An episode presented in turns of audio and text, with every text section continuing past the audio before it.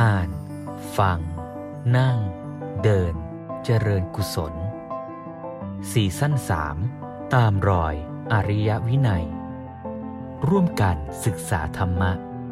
น้อมนำสู่การปฏิบัติในทุกขณะของชีวิต เพื่อพัฒนาภายในแห่งตนและสังคมส่วนรวม ในชีวิตของเราเนี่ยเราก็ต้องทำการงานหน้าที่ จริง ๆ มันก็ไม่ต่างกันกับการที่พุทธศาสนาทำบทบาทหน้าที่ในการดูแลเพื่อนมนุษย์ ดูแลสังคมให้ไปสู่ความสุขร่วมกันนะซึ่งเดี๋ยวในสัปดาห์หน้าเป็นต้นไป ในช่วงเข้าพรรษา เราก็จะพูดคุยกันในหัวข้อเรื่องสุขภาวะองค์รวมแนวพุทธ เป็นอีกหัวข้อใหญ่หนึ่ง ในหัวข้อนะหัวข้อใหญ่ เกี่ยวกับอริยวินัย คือการจัดตั้งวางระบบสังคม เราคุยกันมาตั้งแต่เรื่องการศึกษาแนวพุทธ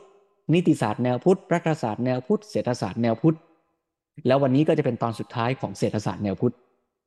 อาทิตย์หน้าก็จะเริ่มหัวข้อเรื่องสุขภาวะองค์รวมแนวพุทธ ให้เห็นว่า บทบาทของพุทธศาสนานั้นกำลังจะชวนกันพากัน พัฒนาสุขภาวะ สุขภาวะในความหมายที่เป็นองค์รวม ไม่ได้หมายถึงแค่ ร่างกายแข็งแรง แต่จิตใจสัมพันธภาพ ความเป็นอยู่ ในเชิงสังคม ในตัวชีวิตในจิตใจ ให้ไปสู่สภาวะที่เป็นสุขแท้จริง ดีงามให้ได้ด้วยอ่าเพราะฉะนั้นการที่จะไปสู่ภาวะนั้นเนี่ยบังเอิญในชีวิตของเราเนี่ยไอสิ่งที่เราทำส่วนใหญ่มันคือทำงานน่ะคราวนี้ถามว่าทำงานยังไงให้มันเกิดประโยชน์ดีงาม เราก็คุยเรื่องงานเนี่ยกันมา น่าจะ เกินเดือนแล้วมั้งเริ่มตั้งแต่ว่า ไม่ใช่ว่าทำงานเพื่อโลภนะ ไม่ใช่ทำงานเพียงเพื่อหวังผลตอบแทนนะ ถ้าทำอย่างนั้นเนี่ย มันก็ได้อยู่หรอก แต่ว่าใจมันก็เครียดเนาะใจมันก็รู้สึก ไม่มีความสุขในขณะที่ทำเนี่ยไปรอแต่ผลปลายทางอ่าหลวงพ่อสมัยก็ชวนว่าก็ต้องเห็นคุณค่าของงานที่ทำนะ แล้วก็ทำเพื่อที่เราจะได้พัฒนาตัวเองด้วยงานก็ได้ผลคนก็เป็นสุข หลวงพ่อสมเด็จก็ชี้ชวนให้เห็นว่า แม้แต่เอาสับปะรดใส่กระป๋อง ก็เป็นงานที่ทำประโยชน์ ทั้งแก่ตนแก่สังคม อย่างกว้างขวางมากมายอยู่ที่ปัญญาของเราเนี่ยจะมองเห็นแค่ไหน ถ้าเราเห็น คุณค่าของงานที่เราทำชัดเจนไอความสุขความอิ่มเอมที่เราทำมันก็ชัดขึ้นนะแล้วเมื่อเราทำงานอย่างที่เห็นคุณค่า เราก็ตั้งใจทำงานมันก็ได้ผลดี ตัวคนทำตัวเราเนี่ยก็มีความสุขด้วย แต่ว่า ในการทำงานนั้นน่ะจริง ๆ มันไม่ใช่แค่ตัวเรานะที่มีความสุข มันต้องมองไปถึงคนรอบตัวเราอีกด้วย ก็คือทั้งเพื่อนร่วมงาน แล้วมองไปไกลถึงคนทั้งโลก ว่าเราจะทำงานยังไง ที่ตัวเราก็มีความสุข แล้วก็ให้คนรอบข้างเพื่อนร่วมงาน ผู้ใช้บริการจากงานของเรา ผู้เกี่ยวข้องทั้งหมด ก็ได้ประโยชน์ได้ความสุขไปด้วย เรียกว่าทำงานครั้งเดียว ได้ประโยชน์ทั้งตัวงานด้วย ตัวคนด้วย และทุกคนด้วย เนี่ยทำงานแล้วกว้างไกล เกิดประโยชน์ไปทั้งโลก แล้วพอเราจะทำให้เกิดประโยชน์ทั้งโลกนะมันก็ต้องเริ่มจากตัวเรานี่แหละ ที่คิดเป็นแล้วก็ทำให้เป็น คราวนี้นะตอนล่าสุดที่ฟังเนี่ยหลวงพ่อสมเด็จก็ตอบคำถามนะพระใหม่ที่ถามว่า แต่งานในโลกนี่บางทีมันก็ไม่ไม่ง่ายอย่างนั้นนะหลวงพ่อนะ ราะงานบางทีมันก็เป็นปัญหา มันก็เป็นอะไรที่คิดยากอะว่ามันจะเป็นประโยชน์ต่อคนในโลก เพราะตัวงานเนี่ยมันมีส่วนที่ไปเบียดเบียนทำร้ายคนในโลกก็มี เพราะฉะนั้นตรงนี้ก็ต้องแยกให้ชัด ถ้าเกิดเป็นว่าเป็นอาชีพที่ทุจริต อันนี้ไม่ควรทำแน่ๆใช่ไหมเช่นว่าขโมยของเขา หรือว่าปล้นฆ่าเขาไอ้อย่างนี้จะเรียกว่าอาชีพก็คงไม่ถูกนะหรือต้องเรียกว่ามิจฉาชีพ ก็หมายความว่า เป็นอาชีพที่ทำเพื่อเลี้ยงตัวก็จริง แต่มันทำให้คนในโลกคนอื่นเดือดร้อน ถึงขั้นที่โลกเขาไม่ยอมรับ อย่างนี้ไม่ถูกแน่ในอย่างนี้ทำนี่ผิดทั้งผิดทั้ง ในแง่ของธรรมะก็ผิด ในแง่ของกฎหมายก็ผิด อย่างนี้ไม่ดีแน่แต่ว่า พื้นที่สีเทา gray scale ตรงเนี้ย มันมีอยู่ว่าไม่ผิด แต่ว่ามันมีผลเสีย เช่นอาชีพที่ ขายสัตว์เพื่อฆ่านะเลี้ยงสัตว์ไปเพื่อให้เขาฆ่านะหรือว่าขายยาพิษ ขายอาวุธให้คนเอาไปฆ่ากัน หรือเอาไปทำร้ายสัตว์อย่างเนี้ยโดยอาชีพอย่างเนี้ยจะว่าเป็นมิจฉาชีพก็ไม่ใช่ ก็ขายของถูกต้องเนี่ยไม่ได้ขโมยเข้ามาเนี่ยเห็นไหมเพียงแต่ของที่ขายนั่นน่ะมันมีส่วนที่จะส่งผลเสียหายได้มาก อันนี้ก็อยู่ในเกรสเกลซึ่งจะเกรย์มากเกรย์น้อยจะเทามาก เทาอ่อนเทาแก่ ก็ไปดูกันตามกรณีก็แล้วกัน อย่างเนี้ย เพราะฉะนั้นก็ต้องมาพิจารณาละว่า ถ้าอาชีพหรืองานนั้นมันส่งผลเสียหาย คราวนี้ก็อยู่ที่ปัญญาว่า เราจะแก้ไขบรรเทาความเสียหายนั้นได้ไหม ถ้าได้ก็ดี แต่ถ้าไม่ได้ เราจะเอาอยัางไง เราจะทำหรือเราจะเลิก อันนี้มันก็ไม่ได้มีกฎตายตัว เพียงแต่หลวงพ่อสมเด็จก็ชวนในธรรมบรรยายคราวที่แล้วว่าก็ต้องมาพิจารณาอย่าง อย่างท่องแท้ อย่าเข้าข้างตัวเอง แล้วถ้ามันเป็นสีเทาแต่เราจำเป็นต้องทำอย่างน้อยก็ต้องยอมรับความจริงก่อนว่า มันเป็นสีเทานะ มันจะมีผลเสียอะไร ไม่ใช่หลอกตัวเองว่ามันไม่เป็นผลเสีย เปรียบเหมือนกับว่า หยิบแก้วน้ำร้อน ถ้าเราไม่ยอมรับว่ามันร้อน เราเผลอจับพัวเข้าไป มือพองเลย แต่ถ้าอย่างน้อยเรารู้ว่ามันร้อนเนี่ยแล้วเราจำเป็นต้องจับไม่มีทางเลือกอื่นเลย มันก็ต้องหาผ้าไปลองเอาอุปกรณ์ไปช่วย อย่างน้อยก็จับให้มัน ร้อนมือน้อยที่สุด เท่าที่เราจะทำได้ ไอการร้อนมือที่ว่านี้ก็เปรียบเหมือนกับผลกระทบ ในทางร้ายที่จะเกิดขึ้นทั้งต่อตัวเราและต่อโลกใบนี้ ถ้าเรารู้เราก็จะพยายามป้องกัน อย่างเต็มกำลังความสามารถ แต่ไม่ได้หมายความว่ามันจะไม่ร้อน แต่ถ้าเรามีความสามารถสามารถที่จะเลิกทำอาชีพนั้นได้เลย เปลี่ยนงานเปลี่ยนบริษัทก็ดีก็ดี แต่ว่าไม่ได้ไปเรียกร้องกันขนาดนั้นว่า ทุกคนจะต้องเปลี่ยนงาน มันเป็นไปไม่ได้ แต่อย่างน้อยต้องรู้ว่า เออ ต้องระวังนะ แล้วก็หาทางบรรเทา หรืออย่างน้อยถ้าบรรเทาไม่ได้ ก็ต้องชดเชย ความเสียหายที่เกิดขึ้น อย่างเต็มกำลังความสามารถ อย่างจริงจังและจริงใจ นี่ก็คือสิ่งที่เราฟังกันมา วันนี้ในฐานะที่เป็นบทสรุปสุดท้ายของเรื่องเศรษฐศาสตร์แนวพุทธ คือเรื่องของกระบวนการผลิตและการบริโภค เพื่อดำรงชีวิตทั้งของตัวเราและของโลกใบนี้ ก็สรุปเน้นย้ำว่า การผลิตและการบริโภคทั้งหมดเนี่ยก็จะต้องมององค์รวม มองเป้าหมาย ไม่ใช่เพียงเพื่อการผลิต เพื่อให้ได้เงิน แล้วก็มาเลี้ยงชีวิตฉันแล้วจบ แต่กระบวนการผลิตและบริโภคทั้งหมดเนี่ยจะต้องนำไปสู่กระบวนการพัฒนามนุษย์และสังคมให้ได้ด้วย เรื่องนี้เป็นเรื่องใหญ่ที่เราพูดกันมาในทุกตอน ในซีรีส์อริยวินัย คือการจัดตั้งวางระบบสังคมการศึกษาก็ต้องเป็นไปไม่ใช่เพียงเพื่อให้เด็กสอบผ่าน ไม่ใช่เพียงเพื่อให้ทำงานได้ แต่ต้องเป็นการศึกษาที่พาไปสู่การพัฒนาชีวิต พัฒนาสังคม สู่ความเป็นอริยบุคคล สู่ความเป็นอารยธรรมที่แท้ การจัดการเรื่องนิติศาสตร์รัฐศาสตร์การปกครองการออกกฎหมายกติกาในสังคม ก็ไม่ใช่เพียงเพื่อว่าให้คนไม่ทะเลาะกัน แต่ต้องส่งผลไปถึงขั้นว่าพาให้คนนั้นมาร่วมกัน พัฒนาตัวเองส่งเสริมความดีงามให้เกิดมีขึ้น เรื่องของเศรษฐศาสตร์ก็เหมือนกันนะไม่ใช่เพียงเพื่อว่า ตั้งระบบเศรษฐกิจระบบตลาด เพื่อให้คนมาร่ำรวยแข่งขันแข่งแย่งทรัพยากรกัน แต่เราจะทำยังไงให้เกิดการจัดสรรทรัพยากรที่ดี แล้วคนก็มาตั้งใจร่วมกันผลิต ใช้ความรู้ความสามารถผลิตผลงานที่ดีเข้าไปสู่ระบบเศรษฐกิจ คนทำก็มีความสุข งานก็ดี คนในระบบสังคมก็ได้รับประโยชน์จากผลิตภัณฑ์ จากการผลิตนั้น เอาไปใช้เพื่อให้ชีวิตตัวเองมีคุณภาพชีวิตที่ดี แล้วจะได้พร้อมในการพัฒนาชีวิต มันมีพัฒนาสองสเต็ปเห็นไหมโยมไอ้ตอนที่เราผลิตเนี่ยเราก็พัฒนาด้วยนะ แล้วเราก็ใช้ของที่คนในสังคมช่วยกันผลิต เพื่อมาบริโภคให้ตัวเรามีความพร้อมที่จะพัฒนาตัวเองต่อไปอีก บริโภคก็เพื่อที่จะพร้อมในการพัฒนาตัวเราและสังคม ไอ้ตอนเราผลิต เราก็ผลิตเราก็ทำงานเพื่อพัฒนาตัวเราและสังคมด้วย ไอ้ตอนที่เราพัฒนาตัวเองตอนผลิตนี่แหละ หมายถึงการที่เราทำงาน แล้วเราก็พัฒนาตัวเองด้วยคำถามวันนี้ก็คือ เราจะทำงานโดยการที่พัฒนาตัวเองเนี่ยได้อย่างไร หลวงพ่อสมเด็จก็ให้หลักธรรมสาคัญข้อหนึ่งเป็นหลักไว้เรื่องอิทธิบาทสี อิทธิบาทนะก็แปลว่า บาทแปลว่าเท้า อิทธิแปลว่าฤทธิ์หรือความสำเร็จนั้นอิทธิบาทก็คือ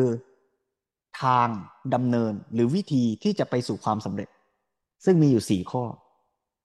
ในขณะที่เราทำกิจการงานต่าง ๆ จริง ๆ ก็ไม่เฉพาะเรื่องของการทำงานหรอก ไม่ว่าจะเป็นการปฏิบัติธรรม ไม่ว่าจะเป็นเรื่องของการที่เราจะใช้ชีวิต ดูแลตัวเองอะไรก็ตาม ก็ต้องมีคุณธรรมสี่ประการนี้หนึ่งคือฉันทะ รัก เข้าใจเห็นประโยชน์ของสิ่งที่ทำก็เลยเกิดความอยากท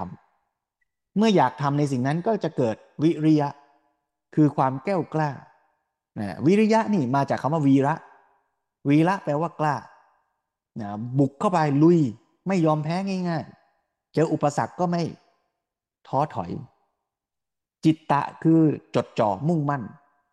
โฟกัส ไม่วอกแวก เอาจริงเอาจังกับเรื่องนั้น วิมังสา การใช้ปัญญาท้าทายนะว่ามันจะดีขึ้นได้ยังไง ไม่หยุดอยู่เพียงแค่นี้ ไม่ปลอบประโลมตัวเองว่าโอ้ฉันทำดีที่สุดแล้วมันดีได้แค่นี้ แต่ท้าทายตัวเองว่าสิ่งนี้มันจะดีขึ้นได้ยังไง มันจะดีกว่านี้ได้อีกไหมแต่ก็ไม่ใช่กดดันตัวเองจนเครียด จนกิ้วตี้รู้สึกผิดโอ้โหฉันทำนี่มันยังไม่ดีไอ้อย่างนั้นก็ไม่ใช่ แต่เป็นการคิดด้วยปัญญา ว่าสิ่งนี้มันจะพัฒนาต่อไปยังไงได้อีกบ้าง สี่ข้อนี้จะเป็นปัจจัยสำคัญที่จะทำให้เราเนี่ยมีกำลังในการทำสิ่งใด ๆ ให้ดีงามให้ประสบความสำเร็จ แล้วปัจจัยทั้งสีเนี่ยก็จะเอื้อเกื้อกูลต่อกันนะบางทีก็อาจจะเริ่มจากฉันทะก็ได้ แล้วไปเร้าตัวอื่นให้มากมากขึ้น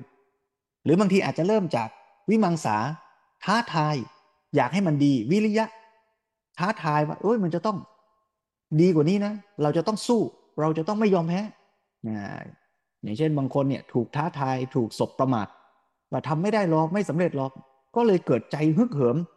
เกิดใจสู้ขึ้นมาว่า เราจะต้องลบคำศพประมาทให้ได้ ก็เกิดแรงสู้อย่างนี้ก็มี อาจจะไม่ได้เกิดจากความรักเกิดจากฉันทะแต่ต้นก็มีอ่าเพราะฉะนั้นเราก็ต้องมาดูว่าเราเป็นคนลักษณะนิสัยยังไงบริบทเป็นยังไง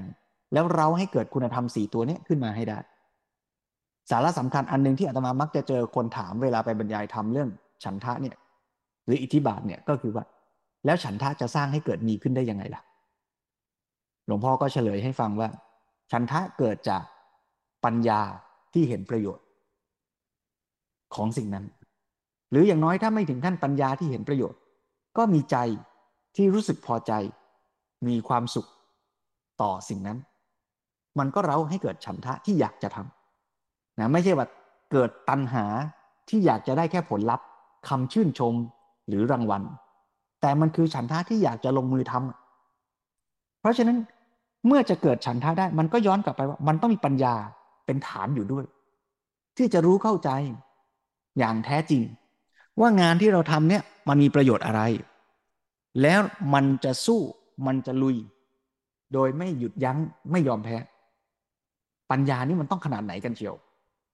ถ้าปัญญาไม่พอ แรงที่จะเดินไปมันก็ไม่เต็มที่ ยกตัวอย่างเปรียบเทียบเหมือนคนที่จะเลิกบุหรี่ ทุกคนก็รู้แหละว่าบุหรี่ไม่ดี แต่ว่าบางทีมันเลิกไม่ได้นะปัญญามันก็รู้แต่ว่ามันเหมือนมีตัวอะไรสักอย่างที่มาสู้กับปัญญานั้นแล้วบอกว่า เออนะไม่เป็นไรหรอก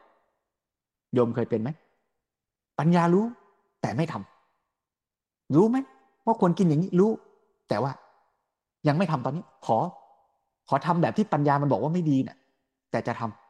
ำออกกำลังกายรู้ไหมว่าดีรู้ แต่เอาไว้ก่อน นั่งสมาธิทุกวันดีไหมรู้ แต่เอาไว้ก่อน เอ๊มันก็รู้นะไอ้ชีวิตเราเนี่ยมันรู้มาตลอดนั่นแหละ แต่มันไม่ท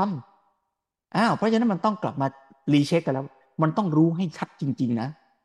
ไม่งั้นไม่ทำอ่า วันนี้เราจะมาฟังธรรมบรรยาย เรื่องว่ารักงานคือรักแค่ไหน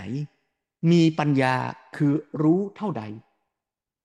จับ keyword ไว้สองคำก่อนคือรัก กับมีปัญญารู้ฐานใจกับฐานปัญญา มันก็ต้องเสริมกันนี่แหละ รักคือแค่ไหน ปัญญาคือรู้เท่าไหร่เอาละวันนี้ไม่มีเวลาฟังทั้งหมดนะ แต่ว่าเนื้อหาช่วงต้นก็อาตมาพูดสรุปไปบ้างแล้วล่ะ ท่านใดสนใจก็ชวนให้ไปฟังทบทวนนะฟังซ้ำได้นะโยมนะธรรมะเนี่ย ฟังซ้ำไม่ผิดกฎหมายนะยิ่งฟังยิ่งดี แต่สิ่งสำคัญก็คือฟังแล้วต้องนำไปพิจารณา แล้วก็ลงมือปฏิบัติด้วย เอาละเพราะฉะนั้นชวนญาติโยมได้ตั้งใจ สดับรับฟังธรรมบรรยาย บางช่วงบางตอน เรื่องรักงานคือรักแค่ไหน มีปัญญาคือรู้เท่าใดร่วมกัน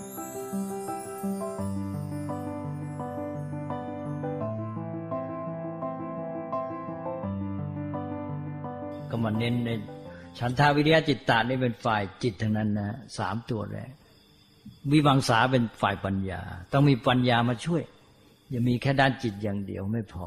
นะฉันทะก็รักใครพอใจก็เป็นด้านจิต วิริยะความเข้มแข็งมั่นคงจะก้าวไป ไม่หยุดนิ่ง ก็เป็นด้านจิต แกล้วกล้า ไม่กลัวไม่ถอย วิริยะนี่ไม่ถอย ก้าวหน้าบุก วิริยะนี่ตัวบุก แล้วก็จิตตานี่ก็ตัวอุทิศตัวอุทิศใจ จดจ่อแน่วนี่จิตหมดด้านจิต แล้วก็วิวังสาด้านปัญญา ถ้ามีแต่ด้านจิตไปไม่รอดเหมือนกันนะถึงจะจิตจะเข้มแข็งยังไงแต่ปัญญาไม่มาช่วย มันก็ทำไม่สำเร็จต้องมีปัญญามา เอาจิตไปใช้ประโยชน์ จิตที่เข้มแข็งก็ เป็นที่อาศัยของปัญญาปัญญาก็ทำงานจิตมันก็สนองรับไปด้วยกันเลย แล้วก็มีปณิธานเนี่ยมาทำให้จิตยิ่งเข้มแข็ง มันมีเป้าหมายชัดไปเลยนะ มันก็มีพุ่งแล่นแน่วไป นี่ถ้าใครไม่มีจุดหมายชัดเจนนี่ทำอะไรแต่อะไรมันก็จะพลาดได้ง่าย แล้วมันก็ไม่มีตัวที่มาคอยกำกับจิตไอ้ปณิธานเนี่ยมันทำให้อยู่กับจิตตลอดเวลา เอมันก็ตัดเรื่องไม่เข้าเรื่อง เรื่องปลีกย่อย เรื่องกระทบกระทั่งอะไรตัดได้หมด ถ้าคนไปมีปณิธานเข้มแข็งนะเรื่องปลีกย่อยเล็ก ๆน้อยๆไม่เกี่ยวกับจุดหมายมันตัดหมด มันก็เลยกลายเป็นคนที่มั่นคงหนักแน่น ไม่เอาถือสาอารมณ์เรื่องเล็กๆน้อยๆเนี่ยมันไม่เข้ากับจุดหมาย ใจของตัวนี่มุ่งจุดหมายอยู่ ราะความที่ใจมุ่งจุดหมาย มันเรื่องเล็กๆน้อยๆมันก็ตัดไป ไม่กระทบ นี่คนที่ไม่มีพวกความเข้มแข็งเรื่องปฏิทานจุดหมาย อะไรพวกนี้อยู่แม้แต่ฉันทาเนี่ยมันก็รับอารมณ์เรื่อย อารมณ์เข้ามาตาหูจมูกนะมันก็มีชอบใจไม่ชอบใจกระทบหนึ่งกระทบนี่โอ้เข้ามาเก็บเป็นอารมณ์วุ่นวายนะตัวเองก็เป็นทุกข์ด้วย จิตใจก็ระสำระสายงอนเงินคลอนแคลน วุ่นวายไปหมดนะแล้วก็เกิดเรื่องได้ง่ายอันนี้คนมีปณิธานก็ไปเลยอ้าวว่าซะยาวเลย มีอะไรสงสัยไหมครับคือจะถามต่อครับ ผมก็เป็นหนึ่งในคนที่อ่านผลงานของพระเดชพระคุณหลวงพ่อแล้วก็ทึ่งในความที่ลงลึกในรายละเอียดได้ถึงเรียกว่าภาษาเดี๋ยวนี้ก็เรียกว่าถึงกึ่นคือ งานของพระเดชพระคุณหลวงพ่อเวลาที่เขียนออกมาแล้วเนี่ย จะมีการอ้างอิงหรือว่าการอ้างอิงอะไรที่แบบรู้สึกว่า เอ๊งานอันนี้นี่ลงลึกจริง ๆ แล้วก็ถึงจะเป็นงานที่ไม่ตรงกับทางพระพุทธศาสนา โดยตรงอาจจะเป็นทางเช่นเกี่ยวกับทางเหตุการณ์บ้านเมืองอะไรอย่างเงี้ยครับ ก็อยากจะถามพระเดชพระคุณว่ามีเคล็ดลับอะไรหรือเปล่าที่ ถึงแม้เป็นงานที่เราก็ไม่ถนัดด้วย แล้วก็ไม่ได้เกี่ยวข้องกับเราโดยตรง แต่เราก็ยัง ยังสามารถลงไปลึกได้ถึงขนาดนั้น อย่างเวลาทำงานทั่วไปเนี่ยฮะผมก็จะมีกัลยาณมิตรหรือว่ามีเพื่อนคอยคุยกันว่า เอ๊ะ ท่านทำถึงไหนแล้ว ผมทำถึงตรงนี้ แล้วก็สนุกกับการทำงาน เพราะว่าได้มีการแลกเปลี่ยนความคิดเห็น แต่เท่าที่ทราบมาก็คือ พระเดชพระคุณก็จะทำงานคนเดียว ใช่ไหมครับ แต่ว่าสามารถสนุกกับงานไปได้เองคนเดียวโดยที่ไม่ต้องมีมีใครมาคอยปรึกษาหรือว่าเดินเดินไปด้วยกันนะครับ ไม่ทราบว่า พระเดชพระคุณทํำยังไงครับ ที่สามารถมีกำลังใจได้ขนาดนั้นครับก็จะว่าไงดีล่ะมันก็ไม่มีอะไรมาก อันหนึ่งนะอันหนึ่ง อันหนึ่งก็คือว่าอยากรู้ เราต้องรู้ให้ชัดด้วย คือถ้าไม่ชัดจะไม่หยุดหมายความว่าเราต้องการรู้เรื่องเนี้ยยังไม่ชัดมันไม่ยอมหยุดต้องค้นมันไป ให้มันชัดเจนให้ได้ จนกระทั่งมันไม่มีทางที่จะชัดก็ อา้าวก็ต้องหยุดไว้ก่อน แล้วก็ค่อยมีหาโอกาสต่อไปข้างหน้าถ้ามี อันนี้ก็เป็นเรื่องสำคัญ เพราะฉะนั้นผมเคยบอกแล้วนี่ไม่ค่อยอ่านหนังสือ ผมไม่ค่อยได้อ่านเลยหนังสือเป็นเล่มๆเนี่ย มีแต่ค้น มีเรื่องจะค้นขึ้นมา แล้วก็ทีนี้ค้นไปเจอมันอยู่ในเล่มไหนก็ไปค้นตามมันไปละไม่ว่าเล่มไหน มันก็เลยใช้ โดยที่ว่าไม่ได้อ่านแบบตามลำดับเล่มจะหน้าแรกไปหน้าสุดท้ายไม่จะใช้แบบนั้น แต่มันไปไกลค้นในนั้นว่ามีเรื่องที่เราต้องการไหม แล้วก็เอาตอนที่มันจะมาให้ความชัดเจนในเรื่องนั้น มันเลยกลายเป็นปกติไปเลย เพราะว่ามันมีเรื่องที่อยากจะรู้อยู่เรื่อย อยากจะรู้เรื่องนี้ก็ค้นมันไป อันนี้มันยังได้ความแค่นี้ แล้วไปเห็นไอ้อีกอันมันต่างกัน เอาแล้วอันไหนมันจะถูกกันแน่แล้วใช่ไหมมันก็มีเรื่องให้ค้นไม่รู้จักจบค้นอยู่นั่นแหละนะจนกว่าบางทีมันก็ตัดสินได้ บางทีก็ตัดสินว่าไหนก็ต้องแยกว่า อันนี้เขาว่าอย่างนี้อันนี้ว่าอย่างนี้ อันนี้ก็เป็นวิธีหนึ่ง ก็คือว่าต้องการรู้และให้ชัด ก็ถือความชัดเจนเป็นเรื่องสำคัญ เพราะปัญญาเนี่ยมันหมายถึงรู้ชัดนะฮะ ที่จริงก็คือต้องรู้ถึงความจริงนั่นเองอะปัญญา ก็ตราบใดที่มันยังไม่ถึงความจริง มันก็ไม่ใช่ปัญญาแท้ ทีนี้ในเมื่อรู้ยังไม่ชัดแล้วมันจะเป็นความจริงได้ยังไงใช่ไหมไอ้ความจริงก็คือต้องชัดเนอเมื่อเห็นชัดมันจึงจะเป็นความจริง เพราะนั้นปัญญามันจึงแปลว่ารู้ชัด รู้ชัดก็คือรู้ถึงความจริง ก็คือรู้ถูกต้อง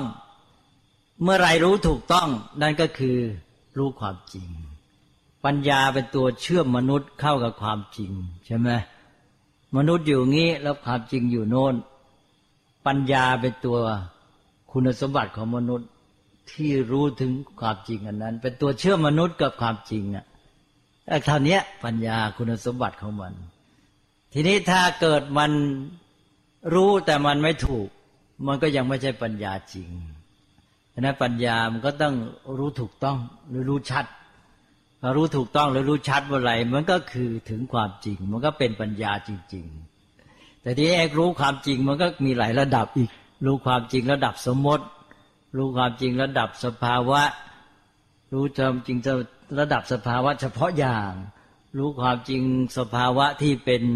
หลักการที่ครอบคลุมอีกใช่ไหมมันก็หลายระดับอีก เหมือนกับเรารู้เรื่องรูปธรรมเงี้ยอะก็เป็นเฉพาะอย่าง แต่รู้ไปถึงสภาวะคุณสมบัติของรูปธรรมทั้งหมด ไปถึงนามธรรมทั้งหมด ธรรมชาติทุกอย่าง ไปรู้ถึงไตรลักษณ์ก็ไตรลักษณ์นี่ครอบคลุมแหละนี่อย่างนี้ใช่ไหมมันไม่เหมือนกัน แม้แต่รู้ความจริงมันก็ไม่เท่ากันอีก อันนี้ก็อย่างหนึ่ง แต่ก็สำคัญที่ว่าเนี่ยต้องมีความอยากรู้ อยากรู้แล้วก็พยายามสืบค้นหาความจริงให้มันได้ คือใจมันอยากจะรู้ความจริงนั่นแหละว่างั้นเถอะ แล้วก็ค้นมันไปเถอะให้มันรู้ให้ได้แต่นี้คนเราบางทีมันไปท้อซะและอย่างหนึ่งบางคนบางท่านก็อาจจะไปติดแค่ว่า เอาพอรู้ อันนี้ไม่เอาความชัดด้วยใช่ไหมมันก็เลยคล้ายๆ ว่า พอได้ข้อมูลบางอย่างมาในเรื่องนั้น คือตอนแรกยังไม่มีเลยข้อมูลไม่รู้พอไปหาข้อมูลได้ก็พอใจว่าได้แล้ว ยังไม่ทันชัด มันก็เลยไม่เกิดประโยชน์เท่าที่ควร แล้วบางทีไปเกิดได้ข้อมูลผิดเลย แล้วยิ่งหนักเข้าไปอีกใช่ไหมไม่รู้ซะดีกว่า รู้ผิดผิดทำให้หลงเลย ใช่ไหมนั้นก็เราก็ต้องพยายามว่าบางทีเนี่ยทำให้มีการต้องเทียบต้องเคียงต้องมาจัดสรรเยอะแยะไปหมดเลย เนี่ยตอนนี้ก็ที่น่าเสียดาย ก็คือเวลาเกิดเหตุการณ์ขึ้นมาสำคัญสำคัญในประเทศชาติเนี่ย ไม่ค่อยใช้โอกาสนี้ให้เป็นประโยชน์ ที่บอกว่าใช้วิกฤตให้เป็นโอกาสนะโอกาสสำคัญที่สุดก็คือโอกาสที่ทำให้ประชาชนได้ปัญญาเนี่ยจะมีโอกาสอะไรดีกว่านี้ ก็เกิดวิกฤตขึ้นมาประเทศชาติ เช่นมีไอ้เรื่องก่อการร้ายหรือความไม่สงบในภาคใต้เนี่ยอ้าวก็เป็นโอกาสแล้วที่จะทำให้ประชาชนได้ความรู้ได้ปัญญา ก็ต้อง เอาเลยหาทางให้ได้ความรู้เข้าใจเรื่องราวต่าง ๆ ที่ควรรู้เหล่านี้ปัญญาเกิดขึ้น มันจะยังไงก็ตามนะไอ้ปัญญาที่ได้มาเนี่ย ในตัวมันเองก็ได้สิ่งประเสริฐมาแล้วใช่ไหมได้หนึ่งแหละ ได้สิ่งที่ยอดเยี่ยมสองและความได้นนี้เป็นประโยชน์ที่สุดในการแก้ปัญหาด้วย จะมีอะไรดีกว่าปัญญาในการที่จะมาแก้ปัญหาล่ะ จริงไหมนั้นหนึ่งได้ปัญญาก็ดีแล้ว ประเสริฐในตัวแล้วสองยังได้ปัญญานั้นมาใช้ในการแก้ปัญหาด้วย แล้วการแก้ปัญหานั้นจะถูกทาง ถ้าปัญญาไม่มีแก้ปัญหาถูกทางยังไง ก็งมไปสิใช่ไหมแก้ปัญหาแบบเดินไปในความมืดก็เวลาเนี้ยสังคมไทยอะก็อย่างที่เคยพูดบ่อยๆว่า พูดอะไรกันมามีแต่ความเห็น ความรู้ไม่มี หายากความรู้บางทีได้ข้อมูลมานิดๆหน่อยๆแล้วก็มา ยุ่งอยู่ไอ้ข้อมูลนิดๆหน่อยๆนะมาวิจารณ์เป็นความเห็นกันเทั้งนั้น ขออภัยแล้วก็มาเผ็ดมันกันสนุกกันเรื่องความเห็นนั้นแล้วก็ติดอยู่แค่นั้นแหละเนี่ยชอบใจไม่ชอบใจมันก็อยู่แค่ความเห็นมันไม่ได้ความรู้ที่ลึกเข้าไปลึกเข้าไปให้มันได้ปัญญาแท้ๆนะให้มันชัดเจนพอมาเริ่มแล้วเนี่ยได้ข้อมูลความรู้มันต้องหาความรู้กันต่อไป ความรู้เท่านี้เป็นจุดเริ่มแล้วก็ตุ้นต่อไปให้มันได้ความรู้ที่กว้างขวางชัดเจนยิ่งขึ้น สังคมก็พัฒนา คนที่อยู่ในสังคมนี้ก็เป็นคนที่มีปีชาญาณมองเห็นอะไรต่ออะไรเข้าใจสถานการณ์ชัดเจน มองอะไรถูกต้องเห็นทางแก้ปัญหาขึ้นใช่ไหมอันนี้มันไม่เอาเลยเนี่ย มันก็หยุดอยู่แค่ความเห็นนี่นะเนี่ยอันนั้นจึงได้ย้ำบ่อย ๆ ว่าสังคมไทยเราเนี่ย น่าเป็นห่วง คือแม้แต่ไปยุเด็กก็เอาให้เด็กกล้าแสดงความเห็น แต่ไม่เตือนไม่กระตุ้น เราให้หาความรู้ ต้องเอานี้ก่อน ต้องกระตุ้นเราให้ฝ่ายหาความรู้ เป็นนักค้นคว้าหาความรู้ หาความรู้ให้มันชัดเจนให้มันจริงที่ว่าเนี่ยนะ แล้วเขาจะแสดงความเห็นได้อย่างมีความหมายมีคุณค่าเป็นประโยชน์ แต่ถ้ามันไม่มีความรู้แล้วความเห็นมันไม่มีประโยชน์เลยเลย แล้วมันจะพาให้เขวด้วยใช่ไหมมันก็ได้แต่สนุกสนานไป แล้วก็ไม่งั้นก็เข้าใจผิดหลงผิด พากันเฉยฉายไปบางทีแสดงความเห็นเก่งแบบสนุกสนานอะไรจะอะไรพาคนอื่นหลงผิดไปด้วยอีก เพราะมันไม่ตั้งอยู่บนฐานของความจริง นี่แหละเรื่องนี้ต้องเตือนกัน คนไทยเราก็แปลว่า เวลามีการถกเถียงพิปรายก็เน้นในความเห็น แง่ความรู้นี่อ่อน และอีกอย่างหนึ่งที่น่าสังเกตก็คือว่า ก็ได้แต่วิจารณ์ว่าอย่างนั้นงี้อย่างกับสังคมเวลานี้นะ สังคมไทยเราเนี่ยมี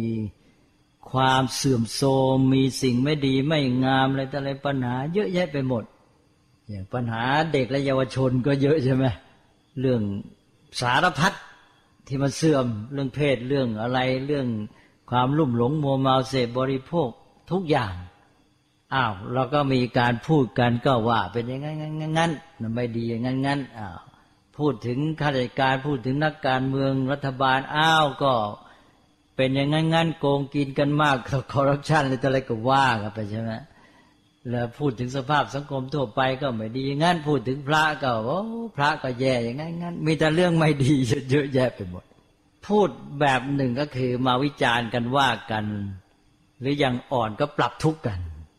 ร้องทุกข์ปรับทุกข์ด่าว่าวิจารณ์กัน แต่อันหนึ่งไม่ค่อยพูดก็ แล้วเราจะต้องทำอะไร เนี่ยไม่ค่อยมี ถ้าจะให้เป็นการสร้างสรรค์นะเมื่อมีการพิจารณาปัญหาต่าง ๆ นอกจากไปวิจารณ์ว่าอย่างนั้นงี้แล้วเนี่ย มันต้องมาถึงตัวว่า แล้วเราจะทำอะไรกัน เนี่ยสำคัญที่สุดเลย ไม่ค่อยมีใช่ไหมมันไปอยู่แค่ว่าเขา ว่าพวกนั้นไม่ดีอย่างนั้นพวกนั้นแย่อย่างนั้นอย่างนั้นอย่างนั้น แต่ไม่มาถึงสักทีว่าเราจะทำอะไร นี่จุดอ่อนที่สุดเลย ถ้าทั้งหมดนั้นมันลงที่นี้ได้นะ มันจะมีการสร้างสรรค์ ก็จะมาลงโอ้นี่สถานการณ์มันไม่ดี มันเป็นความเสื่อมโทรม เราจะต้องมาช่วยกันแก้ปัญหา แล้วเราจะต้องทำอะไรกันบ้าง นี่คือผลเกิดขึ้นแล้วนะ มันต้องได้บทสรุปที่นี่ไม่งั้นมันก็ลอยอยู่ค้างอยู่นะไอ้ไม่ดีก็วิจารณ์มันก็จบไปจะมันก็ไม่ดีต่อไป ผลมันต้องมาออกที่ว่าแล้วเราจะทำอะไร การที่ว่าเราจะต้องทำอะไรเนี่ยเป็นเรื่องสำคัญ แล้วก็ไม่ใช่เฉพาะเราที่ร่วมกันทำนะถ้าพิจารณาแคบเข้ามาอีกก็แต่ละคนเลย มองในแง่พระนะสมัยปัจจุบันเนี่ยเราก็เห็นสภาพความเสื่อมโทรมไม่เฉพาะสังคมทั่วไป สถาบันพระสงฆ์เองก็เสื่อมเต็มที มองไปไหนก็ปัญหาทั่วไปหมดเลยแย่มากๆ อันนี้จะทำไง นี่เราก็ต้องมอง มองว่า เออ ในเมื่อความเสื่อมมันเป็นอย่างนี้ก็แปลว่าจะต้องแก้ปัญหา แล้วการที่จะแก้ปัญหา เริ่มตั้งแต่การที่เราจะตั้งตัวอยู่ได้ดำรงอยู่ในความดีในสภาพแวดล้อมที่มันเสื่อมโทรมอย่างเนี้ย ต้องการความเข้มแข็งมาก แต่ก็เป็นการฝึกตนที่ยิ่งใหญ่ เอาละในสภาพแวดล้อมที่มันเสื่อมที่สุดเนี่ย เราจะเพียรพยายาม อย่างน้อยให้พระศาสนา หรือว่าให้ธรรมะ หรือให้สังคมมันดำรงอยู่ได้ ใครจะเป็นยังไงก็เอาเราช่วยได้แก้ไขได้เราก็ช่วยไป แต่ว่าช่วยใครไม่ได้เอาตัวเนี่ยพยายามทำให้ดีที่สุด เราก็ได้ฝึกตัวได้ด้วยฝึกตัวอย่างที่เรียกว่าต้องเข้มแข็งที่สุดเลย สภาพแวดล้อมไม่เอื้อ เราทวนกระแส แต่ว่าเราตั้งใจ การสำนึกในส่วนรวมแบบนี้มันจะกลับมาเสริมในการฝึกตนเอง พอนึกถูกทางนี่ยิ่งมีกำลังใจมาก ในการที่จะฝึกตนว่าเราจะต้องเอาจริงเอาจัง เนี่ยมันเสื่อมโทรมกันขนาดนี้แล้ว ปล่อยต่อไปไม่ได้ ต้องเข้มแข็งต้องเอาจริงเอาจัง แล้วช้าไม่ได้ด้วยนั้นก็เลยยิ่งเข้มแข็งใหญ่เลย ตอนเนี้ยจะปฏิบัติฝึกตนเต็มที่เลย หรือจะมองไปข้างหน้าก็ได้ มองว่า โอ้ กายข้างหน้านี่ สังคมจะอยู่ได้พระศาสนาจะอยู่ได้ธรรมะจะอยู่ได้นี่ ต้องเพียรพยายามมากต้องสร้างสรรค์กันกำลังถ้าเราขืนช้า แล้วเราทำนิดๆหน่อยๆเยอะแยะนี่มันไม่ไหวแน่ เพราะฉะนั้นต้องเต็มที่ อันนี้ก็จะมาเป็นกำลังเราตัวเองให้มีก็ความเข้มแข็งขึ้นกรณีเราจะไม่ไปคำนึงมากว่า สภาพแวดล้อมคนรอบข้างมันจะเป็นยังไงยังไง แต่ไม่ใช่หมายความเราไม่เอาใจใส่เนี่ยเราเอาใจใส่ทั้งสองอย่างเลยหนึ่งถ้ามีโอกาสช่วยแก้ไขช่วยไป แต่สองเอาไอ้สภาพไม่ดีนั่นนะมาเป็นแรงกระตุ้นตัวเองให้เราทำดียิ่งขึ้น ได้ทั้งคู่เลยเราก็ยิ่งมันร้ายเราก็ยิ่งต้องทำให้ดียิ่งขึ้น ให้ยิ่งเข้มแข็งยิ่งขึ้น หรือว่าเรายิ่งต้องตั้งมั่นในความดีให้หนักขึ้นใช่ไหมอ่ามันงานมันอยู่ไม่ได้ ถ้าเราไม่เข้มแข็งจริง เราก็ตั้งมั่นไม่อยู่สิ ตังมันก็ตังไม่มันนะสิก็นี้แหละอย่างนี้เรียกว่าคิดแบบโยนิสมนสิการ ไม่ว่าสถานการณ์แบบไหนละจะให้เราพลอยย่อหย่อนไปด้วย ต้องคิดแล้วมันกลับมาหนุนให้เราเข้มแข็งยิ่งขึ้น เพราะว่าสิ่งทั้งหลายรอบตัวเราจะให้เป็นอย่างที่ใจเราปรารถนาไม่ได้ มันเป็นไปตามเหตุปัจจัย แต่เราไม่ได้ละเลยทอดทิ้ง อะไรจะช่วยแก้ได้ก็พยายามแก้ไป แต่ว่าพร้อมกันนั้นเอามันมาหนุนตัวเราเองให้เข้มแข็งที่จะทำการแก้ไขตั้งแต่ตัวเองเป็นต้นไป เนี่ยมันก็จะเดินหน้าไป นี่สารพัดแหละอะไรแต่อะไร แต่ว่าเราดูไปกว้างๆเราจะเห็นสภาพความเสื่อม บางทีเรามองเทียบไปอ๋อถ้าเราไปดูสภาพเสื่อมที่โน่นกว้างๆไปเราจะเห็นว่าอ๋อจุดนี้ที่เราว่ามันยังไม่ค่อยดีเนี่ย ถ้าเทียบกับโน้นแล้วยังดีกว่าเยอะแยะ นี่ก็มี แต่ว่าถึงอันนี้มันก็ยังไม่ดีอย่างที่เราต้องการ จะเรียกว่ายังไม่ได้ตามอุดมคติก็ได้ แต่จะทำยังไงให้ได้อย่างใจ มันก็ต้องมาช่วยกันบางทีเราจะให้เขาเป็นอย่างเราต้องการก็ไม่ไหว เราทำได้แค่ไหนเราพยายามไปตามกำลังของเรา บางทีมันก็ขึ้นต่อ ปัจจัยฝ่ายเราด้วย เราจะไปโทษเขาฝ่ายเดียวก็ไม่ได้ เราก็มีความสามารถจำกัดที่เราไม่สามารถไปชักจูงเขาได้เพียงพอ ใช่ไหมเราก็พยายามทำแต่ว่าอย่างน้อยก็มากระตุ้นตัวเรานี่แหละ ให้ตั้งมั่นเข้มแข็ง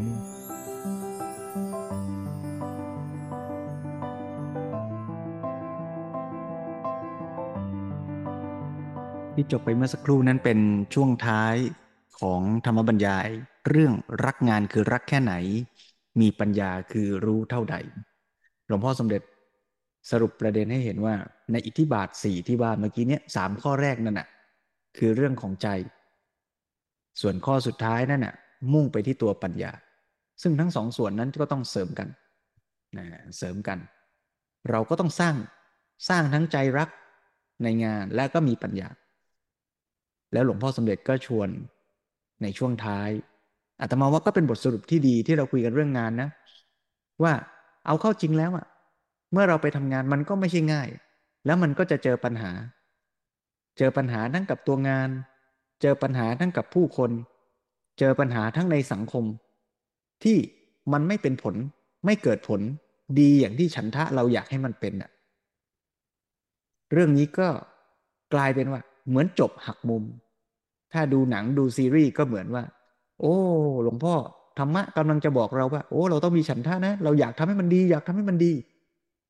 แต่พูดเตือนไว้ด้วยว่า ในความเป็นจริง มันอาจจะไม่เกิดผลลัพธ์ดีอย่างใจเราก็ได้ แล้วถ้าเป็นอย่างนั้น มันก็จะต้องอาศัยปัญญาอีกนั่นแหละ ที่จะรู้เท่าทันความจริง แล้วไม่ตกหลุมพรางตัวเอง พอตั้งใจอยากทำให้มันดีแล้วไม่สำเร็จ ว่าเรานี่ ไม่ได้เรื่องเลย หมดแรงหมดไฟไม่เอาละ หรือไม่ก็ไปเกิดการกลด่าติเตียนกัน คนนั้นไม่ดีคนนั้นไม่ช่วย คนนั้นผิด สุดท้ายก็ไปไม่ถึงเป้าหมายปลายทางอยู่ดี เพราะฉะนั้นเรื่องนี้ก็เลยจบแบบหักมุมว่า ต่อให้เราอยากทำอะไรอะไรให้มันสำเร็จให้มันดี แต่ถ้ามันยังไม่ดี เราก็ต้องมีปัญญา รักษาใจแล้วก็ศึกษาต่อไป ว่าอะไรมันยังไม่ดีก็แก้ไขปรับปรุงถ้ามันปัญหาเรื่องคน แล้วเรายังสื่อสารกับคนนั้นได้ไม่ดีก็ต้องมาฝึก ฝึกว่าเราจะสื่อสารกับลูกน้องยังไงจะคุยกับหัวหน้าแบบไหน ก็ต้องทำเราจะเปลี่ยนแปลงสังคมให้มันดีมันยังไม่สำเร็จนะเอาก็ต้องเรียนรู้ เรียนรู้จากสถานการณ์ที่เกิดขึ้น มันยัง เรายังไม่รู้อะไรอะมันถึงทำไม่สำเร็จใช่ไหมถ้าเปรียบเทียบจากเรื่องสังคมที่ดูซับซ้อนให้ง่ายขึ้นก็เหมือนปลูกมะม่วงนะโยมเนาะเราปลูกแล้วมันยังไม่โตสักทีเนี่ย ถ้าเราไปท้อแท้เลิกทำก็จบกัน เราก็ต้องหาความรู้ต่อว่าเอ้ที่เรายังปลูกแล้วไม่สำเร็จเนี่ย เราขาดความรู้อะไรหรือเปล่าเออเราอาจจะลดน้ำผิดสูตรลดใส่ปุ๋ยไม่ถูกที่ก็ได้นะ ก็ต้องเรียนรู้ฝึกกันไป อย่างเนี้ยเพราะฉะนั้นไม่ว่าจะเกิดอะไรขึ้น ในการทำงานในการใช้ชีวิตในการปฏิบัติธรรม ก็หลักการเดียวกัน คือมีฉันทะเห็นประโยชน์แล้วก็ลุย ลงมือทำมีวิริยะ จดจ่อเต็มที่ทำให้มันดีขึ้น แล้วไม่ว่ามันสำเร็จไม่สำเร็จ ก็ต้องเรียนรู้ฝึกฝนทำต่อสำเร็จก็อย่าเหลิง บางคนสำเร็จแล้วหยุดนะ โอ้นี่เราเก่งแล้ว พอแล้ว นี่ บางคนก็ทำแล้วไม่สำเร็จก็เลิกสรุปแล้ว ไม่ว่าสำเร็จไม่สำเร็จก็ตกหลุมพรางอันเดียวกันนั่นแหละ คือเลิกโง่กิเลสมันก็ดักเราทุกทางเหมือนกันนะอ่าเพราะฉะนั้นตอนจบในซีรีส์นี้ เราก็เลยมาฟังกันเออหยุดไม่ได้ ต้องศึกษาไปให้รู้จริง แล้วรู้ก็ต้องรู้ให้จริงนะหลวงพ่อสมเด็จก็ยกตัวอย่างว่า ท่านศึกษาค้นคว้างานต่าง ๆ เนี่ย ค้นกันจนรู้จริง หรือ ถ้ามันยังรู้ไม่จริงก็พักไว้ แล้วก็ยอมรับว่าตรงนี้ยังรู้ไม่จริงนะอ่าก็ต้องค่อยๆหาโอกาสถ้ามีโอกาสก็ศึกษาต่อไปหลวงพ่อสมเด็จเคยยกตัวอย่างว่า แม้แต่อ่านหนังสือแต่ละหน้าแต่ละหน้าเนี่ย ท่านออกตัวว่าท่านอ่านหนังสือน้อยนะโอ้ถ้าหลวงพ่อสมเด็จอ่านหนังสือน้อยเนี่ยอาตมาก็ไม่รู้ไปหาใครอ่านหนังสือเยอะแล้ว คือในประวัติของหลวงพ่อนี่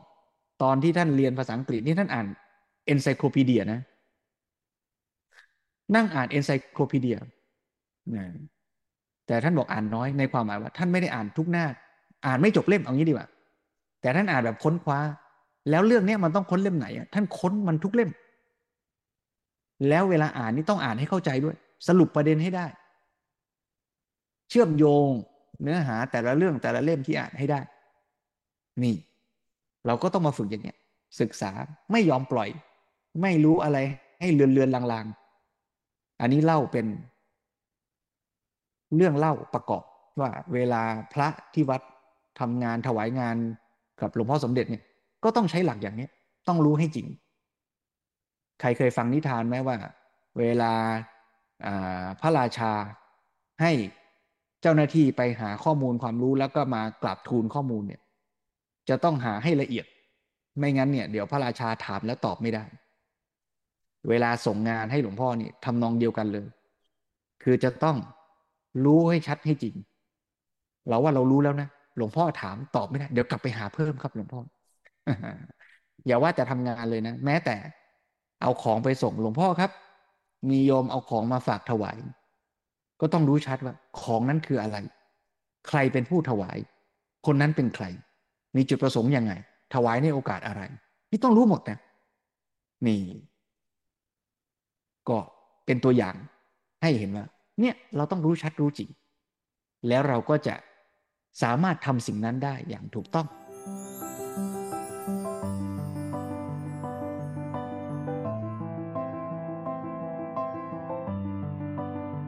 อาตมาอยากชวนว่า ฉันทาวิริยะจิตตวิมังสานี่แหละ คือสิ่งที่เราจะต้องสร้าง ไม่ว่าจะเป็นการทำงานหรือการเป็นบัตรธรรมนะ เดี๋ยวเรามาทดลองกันสิบนาทีเนี้ย สร้างฉันทะวิริยะจิตตวิมังสาได้ไหมกับการหายใจ แล้วถ้าเรามีอิทธิบาทกับการหายใจได้ ฝึกให้มันเกิดคุณธรรม ที่จะเห็นประโยชน์ในการฝึกหายใจ ฝึกสติ แล้วก็ทำให้มีจิตใจที่มีวิริยะ มีความแกล้วกล้า มีวีระ ไม่ยอมแพ้ง่วงก็ไม่เลิกฟุ้งก็ดูต่อ เบื่อก็ดูไป ไม่ยอมแพ้จิตใจจดจ่อไม่วอกแวกวุ่นวายสัดสายก็กลับมา วิ่งวุ่นก็กลับมา นี่ แล้วก็มีวิมังสา เป็นปัญญาที่จะพิจารณางานที่ทำเนี่ย งานตอนนี้คือกรรมฐาน ที่จะสังเกตรายละเอียดสิ่งที่ปรากฏ ต่อไป โอ้นี่ มีจิตใจที่สงบแล้ว เห็นลมหายใจแล้วมันเป็นอย่างนี้ เออ มันมีรายละเอียดยังไง ดูต่อสิ สังเกตต่อสิ ไม่หยุดทำไปเรื่อย เรามาลองดูซิว่าสิบนาทีนี้ เราจะมีจิตใจที่เข้มแข็ง รักสนุกในการเจริญสติ ให้เกิดปัญญาได้หรือไม่ ชวนทุกท่าน ฝึก สร้างอิทธิบาทในการทำงาน คือการรักษาใจ ร่วมกันสักสิบนาที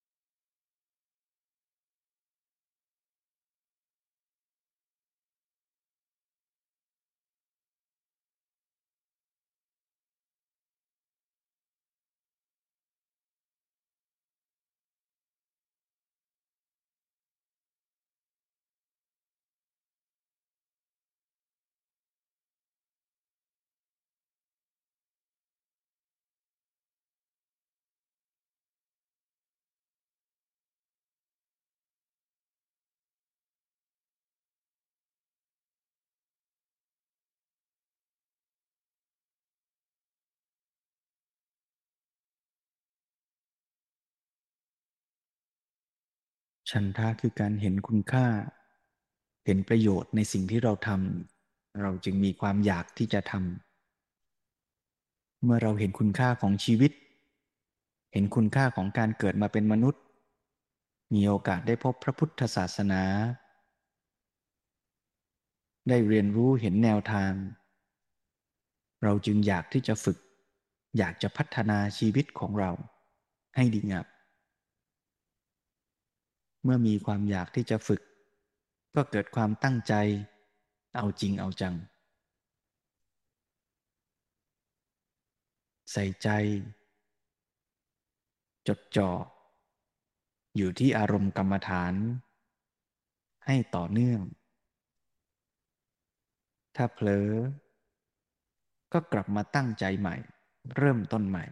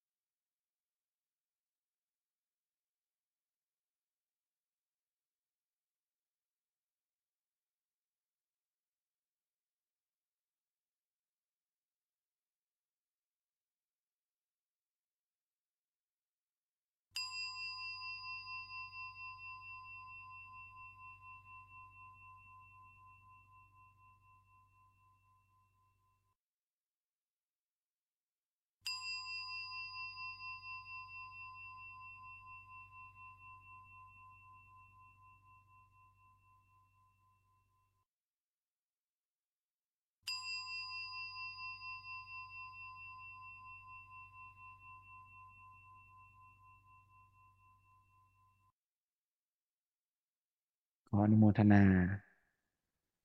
ทุกท่านนะ ตั้งใจรักษาใจที่ดีงามไว้ ในขณะที่เราพยายามรักษาใจเนี่ย บางทีใจมันก็ดีนะ บางทีใจมันก็ฟุ้งซ่าน เบื่อเงาขี้เกียจโยมเคยท้อไหม ปฏิบัติไปแล้วไม่เอาแล้ว นี่แหละที่ต้องฝึก บางคนปฏิบัติไปแล้วมันยังไม่ดี ใจมันยังฟุ้ง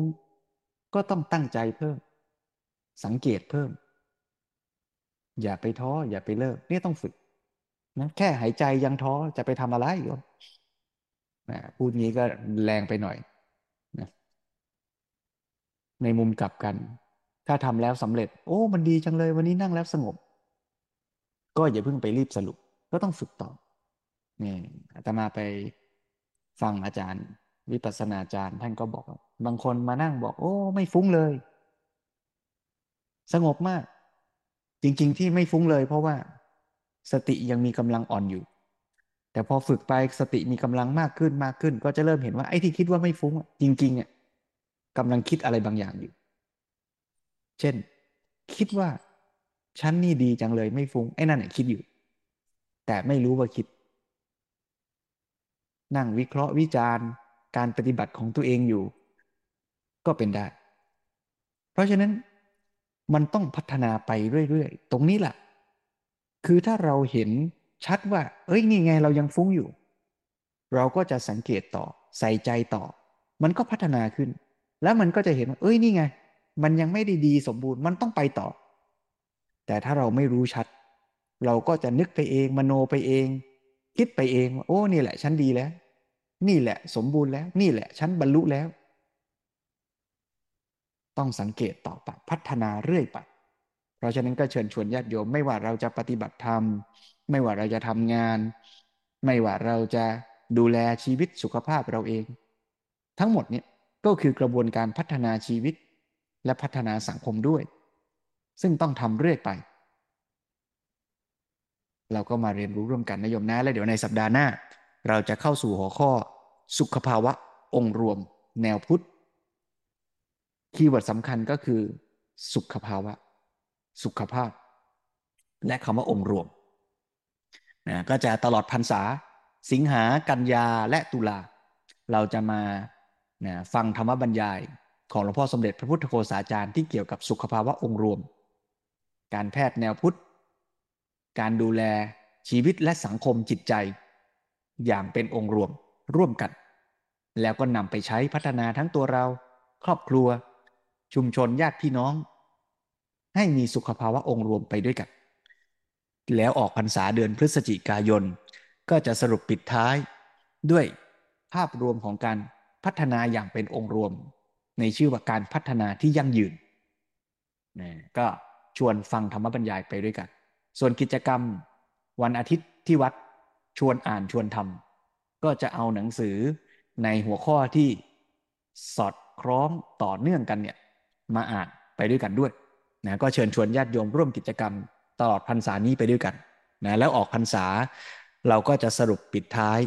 นะฮะจะมีกิจกรรมปิดซีรีส์ตามรอยอริยวินัย